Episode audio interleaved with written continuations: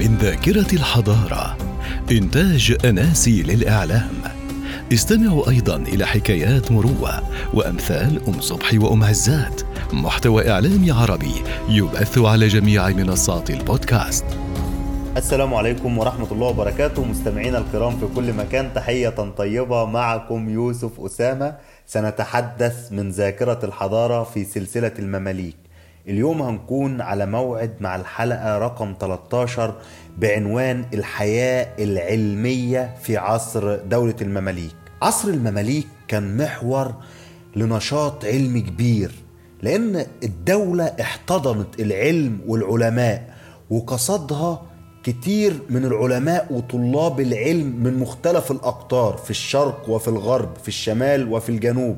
وأكبر دليل على كده التراث الضخم في مختلف الفنون والعلوم اللي تركوا لينا العلماء اللي كانوا موجودين في عصر المماليك لغاية إنه أطلق عليه عصر الموسوعات وساعد على نشاط الحركة العلمية في عصر المماليك عدة عوامل ممكن نتكلم عنها بالتفصيل. اولا حب سلاطين المماليك للعلم والعلماء. لأن حفل بلاط السلطان الظاهر بيبرس مثلا بمجموعة من العلماء البارزين وكان لهم مكانة خاصة عنده وكانوا كان بيشملهم برعايته وبتشجيعه. هو اللي ادالهم المناصب الهامة في دولته وخلاهم موضع ثقة واختار بعضهم للسفارات الهامة اللي كان بيرسلها لمعاصريه من الملوك والأمراء. من أهم العلماء دول المؤرخ جمال الدين بن واصل صاحب كتاب مفرج الكروب في أخبار بني أيوب اللي السلطان الظاهر بيبرس اختاره سفير له للملك فريدريك الثاني ملك صقلية وإمبراطور الإمبراطورية الرومانية المقدسة. والكلام ده كان في سنة 659 هجري 1262 ميلادي. برضو السلطان الناصر محمد بن قلاوون كان بيحب العلماء. وظهر ده في تعامله مع المؤرخ الشهير أبو الفدا صاحب كتاب المختصر في أخبار البشر لأن الناصر محمد لما كان بيخاطبه كان دايما يخاطبه بلفظ الأخ وكانت تربطه بيه علاقة صداقة قوية جدا لدرجة إن هو كان بيجي يلعب معاه لعبة الكرة في ميدان الرميلة والناصر محمد أعاد مجد أجداده له وولاه ولاية حماة والكلام ده كان في سنة 710 هجري 1310 ميلادي. بنتكلم عن مجد أجداده لأنه هو كان حفيد للأسرة الأيوبية. العامل الثاني من عوامل نشاط الحركة العلمية في عصر سلاطين المماليك إن كتير من السلاطين دول كان عندهم ولع غريب بمجالس العلم والأدب والتاريخ. السلطان المؤيد شيخ المحمودي مثلا كان بيسأل في مجلسه عن المسائل الضخمة اللي فيها مشكلة والكلام ده بيقوله لنا ابن تغري بردي وحرص على عقد المجالس العلمية والدينية وكان بيختار لها مكان في القلعة وبيخصص لها يوم الحد والأربع من كل أسبوع. وبيجتمع عنده في القصر جماعة من العلماء وطائفة من الصلحاء بيجلسوا معاه من قبل العصر بساعة لغاية قرب المغرب بيتبحثوا في العلوم الشريفة والعلوم الشرعية والمسائل العويصة وهو بيسمعهم وبيشاركهم بلطف وأدب. وهو في في ما بينهم يعني كان كأنه واحد منهم على حد تعبير المؤرخ بدر الدين العيني. نفس الكلام بالنسبة للسلطان الغوري. كان من أكثر السلاطين حرصا على عقد المجالس العلمية والدينية بالقلعة برضه. وكان بيعقد المجلس مرتين أو مرة كل أسبوع أو أكثر من كده بلغ مثلا لثلاث مرات. وبيحدث في المجالس دي إن هم يتكلموا في مختلف المسائل العلمية والدينية وبيتناقش فيها كل الحضور من كبار العلماء والفقهاء وكثير ما كان السلطان برضه بنفسه هو اللي بيدير أو يوجه المناقشة أو يطرح الأسئلة عليهم. العامل الثالث إن المماليك كان دايما عندهم إحساس إن هم في حاجة لدعامة بيستندوا إليها في حكمهم وبيستعينوا بيها على إرضاء الشعب. فما لقوش قدامهم إلا فئة العلماء بحكم ما كان للدين ورجاله من قوة ونفوذ. فالمماليك احترموا العلماء واحترموا رجال الدين لأن هم عارفين إن هي قوة لها خطر ولها تأثيرها في الرأي العام. وإن السلطان الظاهر بيبرس قال الكلام ده بنفسه لما علم بوفاة الشيخ العز بن عبد السلام قال لم يستقر ملكي إلا الساعة. نفس الكلام آه، عن عبارة السلطان الأشرف برسباي عن القاضي بدر الدين العيني وهو بيقول لولا القاضي العيني ما حسن إسلامنا ولا عرفنا كيف نسير المملكة. العامل الرابع والأخير إن العوامل الخارجية اللي أصابت العالم الإسلامي في الوقت ده ساعدت على بزوغ نجم مصر على مختلف الدول الإسلامية في مجال العلم والتعليم. ومن مقدمة العوامل دي عندك مثلا في العراق الكوارث اللي حصلت على إيد المغول وقتل العلماء وإتلاف الكتب واللي حصل في الأندلس على إيد المسيحيين واللي حصل في الشام من أضرار برضو على إيد المغول والصليبيين. في المحنة دي العلماء ما لقوش في الغرب ولا في الشرق بلد تطيب فيها الحياة سوى مصر ومصر هي الدولة اللي رحبت بيهم وأفسحت لهم المجال والإقامة على أرضها. خلونا نروح لفاصل ونرجع تاني علشان نكمل حديثنا. خليكم معانا.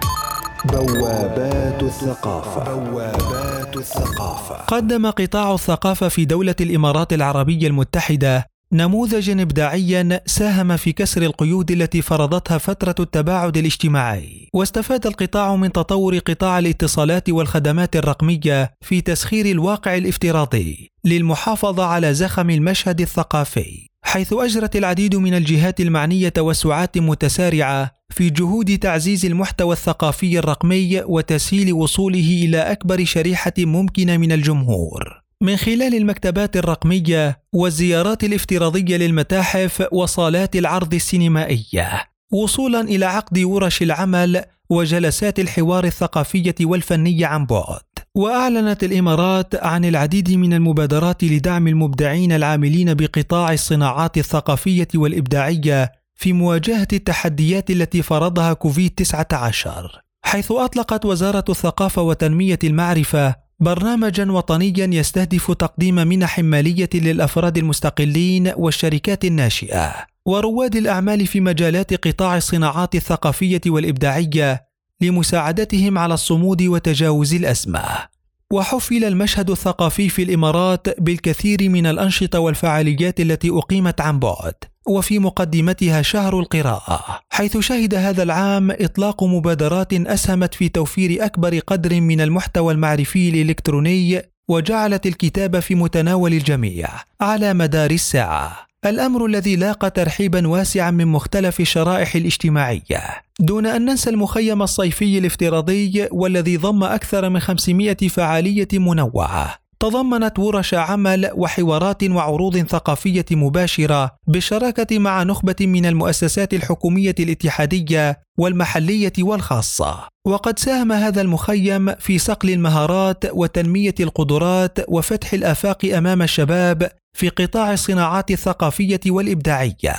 إضافة إلى ترسيخ ثقافة نقل المعرفة من الخبراء إلى الجيل القادم لبناء أجيال متسلحة بأفضل المهارات والقدرات لتساهم في مسيرة التنمية. كما أطلقت وزارة الثقافة وتنمية المعرفة مبادرة الثقافة عن قرب على المنصات الرقمية بهدف تشجيع أفراد المجتمع على مشاركة المحتوى الثقافي والفني على منصات التواصل الاجتماعي بعد إغلاق المتاحف والمعارض والصالات الفنية. في ظل الإجراءات الاحترازية التي اتخذتها الدولة للحد من انتشار فيروس كورونا. وحققت المبادرة منذ إطلاقها تفاعلا كبيرا من عدد من الفنانين والمثقفين ووصلت المشاركات إلى الألاف في شتى صنوف الآداب والفنون وحظيت بدعم من هيئة دبي للثقافة والفنون وهيئة الشارقة للمتاحف ومتحف اللوفر أبو ظبي وقصر الحصن ومؤسسة بارجيل للفنون. شكرا للإمارات على هذه المبادرات الثقافية الإبداعية المميزة. وتابعونا في كل حلقة. فاصل من الضوء. فاصل يوثق ويكرم المزيد من المنح والمبادرات العربية. وتجدون كل التفاصيل والروابط المتعلقة بفاصل اليوم في النبذة التعريفية. بوابات الثقافة. بوابات الثقافة. ورجعنا لكم من جديد علشان نكمل كلامنا عن دولة المماليك. خلونا بقى نتكلم التدريس ده بيتم فين وإقامة الطلبة والعلماء ومكانهم فين لأن ده هيتم في مكان اسمه المدرسة واللي أقبل سلاطين وأمراء المماليك إقبال شديد على بنائها لأنه حتى أصبح من المعتاد طوال عصر المماليك أن يكون من آثار السلطان أو زوجته أو أمرائه مدرسة أو أكثر. بداية من عصر السلطان المعز عز الدين أيبك اللي هو في سنة 648 هجري 1250 ميلادي لغاية عصر السلطان الغوري اللي هو في سنة 922 هجري 1516 ميلادي وكأن المدارس دي كانت مظهر من مظاهر السلطنة. وعندنا في أميرات في العصر المملوكي شهدوا مدارس من أشهرهم مثلا تطر الحجازية اللي هي بنت السلطان الناصر محمد بن قلاوون وعملت المدرسة دي في منطقة الجمالية في سنة 761 هجري 1359 ميلادي ومدرسة خند بركة أم السلطان شعبان اللي أنشأتها في سنة 771 هجري 1359 ميلادي واتعرفت بمدرسة أم السلطان وكان فيها دروس للشافعية والحنفية وتوقف عليها الربع اللي كان معروف بربع أم السلطان. دور المدرسة في العصر المملوكي ما كانش هو التدريس فقط لأن هي كانت فيها مبيت للطلبة والمدرسين بالإضافة لباقي الموظفين والعاملين اللي بيقوموا بخدمتهم. والمدرسة قامت بدور المسجد إن يتمكن الطلبة وأصحاب الوظائف واللي يحضر إليهم من المسلمين إن هم يقيموا شعائر الصلاة. فيما عدا صلاة الجمعة لأن دي مهمة قوي وجه في ال في في الوثيقة الوقف بتاعة السلطان المنصور قلاوون كتب فيها أما المدرسة المباركة فإنه وقفها على الفقهاء على المذاهب الأئمة الأربعة رضي الله تعالى عنهم وعلى المدرسين والمعيدين بالمدرسة المذكورة ويقيمون بها ويسكنون بيوتها وعلى المترددين للمدرسة المذكورة للصلوات. يعني اللي كان بيميز المساجد الجامعة عن المدرسة هي إقامة صلاة الجمعة بالإضافة لوجود منبر للخطابة. لكن الموضوع ده اختفى في سنة 730 هجري 1329 ميلادي. ده تاريخ مهم جدا لأن في العام ده تم تركيب منبر في المدرسة الصالحية في خط بين القصرين اللي هو شارع المعز النهاردة وتم تعيين خطيب لها علشان إقامة صلاة الجمعة وبعد كده أقيمت صلاة الجمعة في سائر المدارس. بالنسبة لهيئة التدريس لأن هي كانت بتتمثل في المدرس والمعيد والمفيد ولأن المدرس كان هو أهم واحد فكان بيتعين من السلطان بتعيين مباشر. والسلطان كان بيقدم له النصح ويقول له إنك لازم تظهر مكنون علمك للطلاب وتقبل على الدرس وأنت طلق الوجه منشرح الصدر علشان تستميل الطلبة ليك. وتربيهم كأنك بتربي أولادك. وكان على المدرس إن هو يلتزم ببعض الأداب الخاصة في أثناء إلقاء الدرس إن هو يكون على طهارة تامة ويكون حسن الهيئة والثياب ويجلس مستقبل للقبلة وإنه يبدأ الدرس بقراءة شيء من القرآن والالتزام بالهدوء والوقار. بالنسبة لرواتب المدرسين كانت بتختلف بحسب شهرة المدرسة. وحسب شهره المدرس نفسه ومكانته العلمية. عندنا راتب المدرس في مدرسة السلطان حسن والأمير سرغطمش كان 300 درهم في الشهر. وراتب نفس المدرس في مدرسة السلطان المؤيد شيخ والأمير جوهر اللالا والأمير جمال الدين الاستدار كان 500 درهم يعني كان مرتب أعلى. ولأن المدرس ما كانش هيقدر إن هو يشرح بشرح وافي لكل الطلبة فكان في وظيفة تانية اسمها المعيد. ما زالت موجودة عندنا لغاية النهاردة في الجامعات. المعيد ده هو اللي هيقوم بإعادة الدرس بعد المدرس للطلبة اللي ما فهموش كويس. من هنا جاء لفظ المعيد. بالنسبة للطلبة ما كانش في سن معين علشان يقبلوا الطالب في المدرسة زي النهاردة. لكن الشروط كانت بتبقى واضحة. إن الطالب بنفسه يكون عنده رغبة في التعلم لأن ده هيتم بالمجان. ويكون عنده ذكاء. وفطنة ونباهة. وبرضو عدد الطلبة اللي في المدرسة بيختلف من مدرسة للتانية على حسب مساحتها وعلى حسب إمكانية الواقف نفسه. الحاجة الأخيرة اللي هختم بيها مواعيد العمل في المدرسة. لأن كان في ثلاثة أيام في مدارس بتشتغل خمس أيام أو ستة في كل أسبوع حسب برضو الشروط. خلونا نروح لصديقي زاهر الأحمد في سوريا علشان يكلمنا عن التعليم في المراحل المتقدمة بالنسبة للأطفال ولليتامى ويكلمنا أكتر عن التعليم في الكتاتيب اللي هو جمع كتاب. هنتواصل معاه عبر الهاتف. اتفضل يا أستاذ زاهر الكلمة مع حضرتك. أخي يوسف المرحلة هاي مرحلة التعليم مرحلة حساسة جدا تتعامل فيها مع طبقة معينة بالنسبة للسن اللي هي طبقة الأطفال. الطبقة الأساسية المستحقة للتعليم. المؤسسة التعليمية أو المدرسة الأساسية في مرحلة المماليك في لحكم مصر هي مؤسسة الكتاتيب أو الكتاب إن صحت. لها نوعين لها نوعين. التعليم المأجور اللي هي يدفع فيه راتب للمدرس والتعليم المجاني اللي هو تعليم الصدقة أو الوقف. أنت بمجرد ما فصلت لك النوعين هدول راح تعرف أنت يقينا مين الطبقة المستحقة للتعليم المأجور ومين الطبقة المستحقة للتعليم المجاني الطبقة المستحقة للتعليم المأجور اللي هي طبقة الأبناء الطبقة المرفهة الطبقة الثانية اللي هي الأيتام أبناء الجند المتقاعدين الطبقة يعني المعسورة إن صح الكلام ماديا. يتم التعليم بالنوعين من المدارس وحفظ القرآن الكريم القراءة والكتابة والخط هاي بشكل بشكل مختصر يلي هي التعليم الأولي التعليم الأولي أو التعليم ال ال الأساسي. يتركز على حفظ القرآن والقراءة والكتابة والخط. هيكلية العمل المعلم هو الشخص الناظم الأساسي في هذه العملية. المعلم هو المربي والمسؤول عن الطالب داخل وخارج الكتاب. تمام؟ داخل وخارج.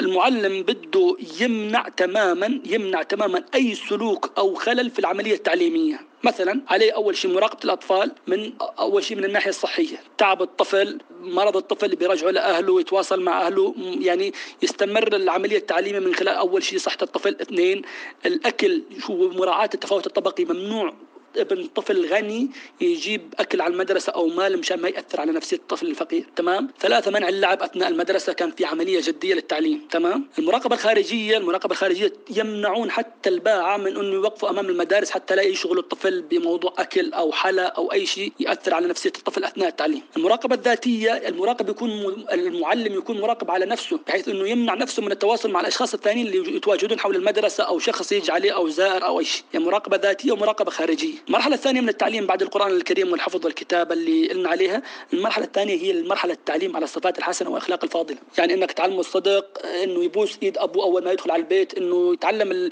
العادات المنيحة بالنسبة للطفل الطفل المسلم اللي يتربى بهذيك الفترة. التربية الدينية عنده تقسم مثلا تعليم القرآن الكريم. إذا كان عمر الطفل سبع سنوات بده يعلمه القراءة بده يعلمه الصلاة ويعلمه القرآن والتسابيح والوضوء ما بيضرب عليه إذا قصر فيها. صار عمره عشر سنين الطفل بصير بيضرب على على الصلاة إذا كان فيها تقصير دون ضرب يعني غير مبرح المرحلة هي يعني تنشئ عند الطفل تربية دينية صحيحة على أسس إسلامية مع يعرفها الأستاذ نفسه ووفق يعني آلية راضي عليها الدولة يعني منهج معين للتعليم والتربية مع بعض. مدارس الأيتام مدارس الأيتام هي غالبا تكون بجنب الجوامع بجنب الخانقاوات تسمى مكاتب السبيل أو كتاب السبيل. ليش؟ لأنه غالبا بنيت على المكان المعد لتسبيل الماء المكان المعد لتسبيل الماء. عدد الطلاب في المدارس بشكل عام يختلف من يتفاوت حسب الدخل أو الوقف اللي مخصص لهذه المدرسة من خمسة إلى مئة طالب. في وثائق كثيرة تأكد الكلام هاي. مثل وثيقة الغوري تقول إنه 4000 درهم تصرف ل 40 يتيم. شوف 4000 درهم ل 40 يتيم. شروط اليتيم هذا يكون متميز قابل للتعليم قاصر وقاصر هي نقطة معينة مهمة جدا لأنه الطفل عندهم لما يبلغ 15 سنة راح ينتهي التعليم الأساسي له ويتأهل للمرحلة الأخرى ويفصل من المدرسة أو بشكل عام يتخرج من المدرسة. شكرا لضيفنا الأستاذ زاهر الأحمد. شكرا لكم مستمعينا الكرام. انتظرونا إن شاء الله في الحلقة اللي جاية رقم 14 واللي هتكون بعنوان الحياة الاجتماعية في عصر دولة المماليك. والسلام عليكم ورحمة الله وبركاته. من ذاكرة الحضارة إنتاج أناسي للإعلام. استمعوا أيضا إلى حكايات مروة وأمثال أم صبحي وأم عزات محتوى إعلامي عربي يبث على جميع منصات البودكاست.